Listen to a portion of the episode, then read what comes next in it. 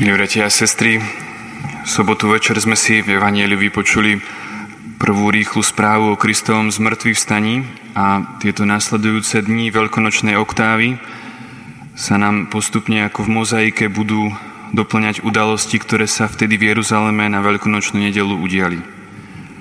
Dnešné Evangelium nám ukazuje dve paralelné scény. Veriace ženy s veľkou radosťou sa stretávajú s Ježišom, ale vidíme tiež, že Kristovo víťazstvo sa jeho vzkriesením ani zďaleka nenaplnilo, pretože tu naďalej okrem Ježišových priateľov ostáva aj iný tábor, ten temný, ktorý sa definitívne rozhodol neuveriť. Ako je možné, milí bratia a sestry, že muži Boží už vlastne celkom otvorene bojujú proti Bohu po nevydanom zázraku Kristovo zmrtvých stania Špirála zla sa ako vždy roztáča pomaly a postupne. Na začiatku to boli malé slovné spory medzi Kristom a staršími, v ktorých aj bolo vidno, že židovskí predáci mali o Krista záujem, ale ten im nič nedaroval. Nehovoril, ako by sme to dnes povedali, politicky korektne. Pri procese pred Pilátom evangelista svätý Ján Vraví, že Pilát vedel, že mu ho veľkňazí a starší vydali zo závisti.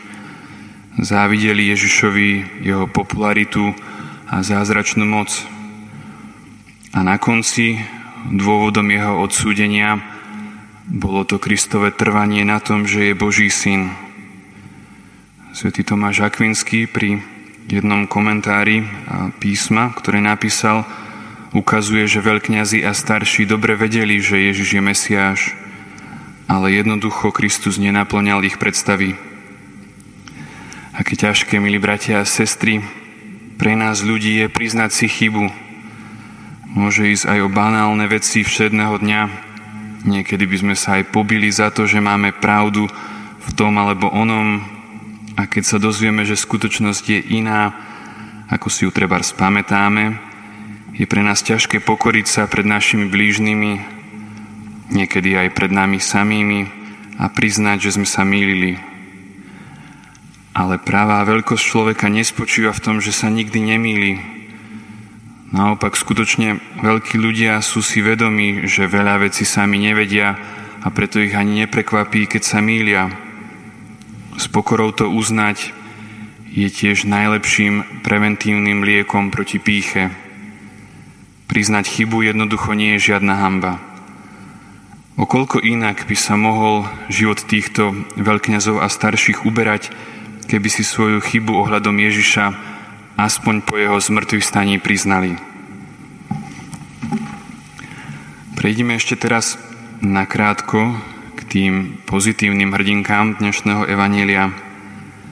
Pripomeňme si, že apoštoli pri Ježišovom umúčení zlyhali, môžeme povedať, takmer na všetkých možných frontoch.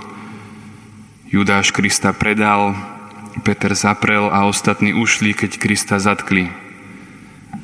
Ako je možné, milí bratia a sestry, že Kristové učeníčky naproti tomu boli všade, kde mali byť.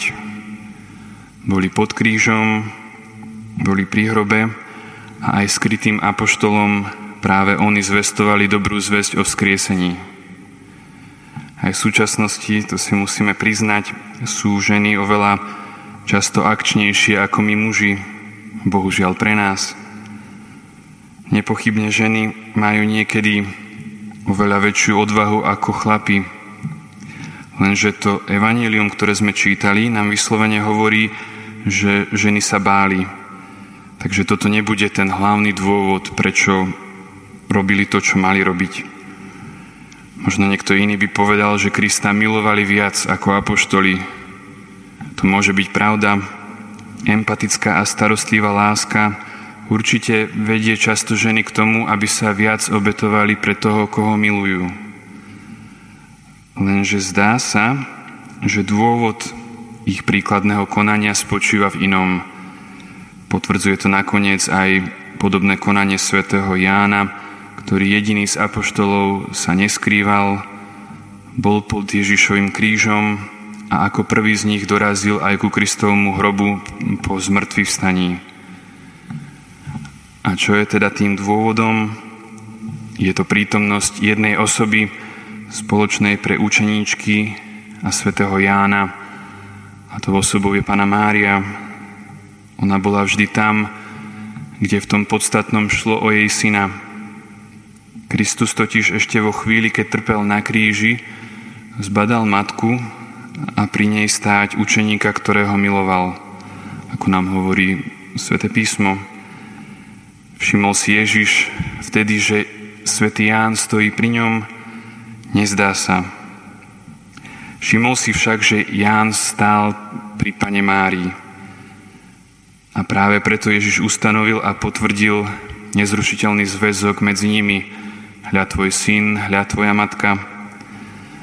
A Pana Mária odvtedy garantuje Kristovým učeníkom všetkých čias, že ak budú pri nej, tak na ceste za jej synom nezablúdia, pretože byť pri nej znamená byť pri Bohu.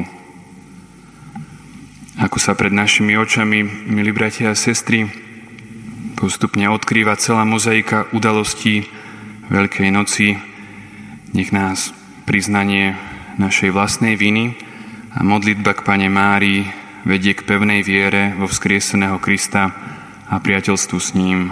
Amen.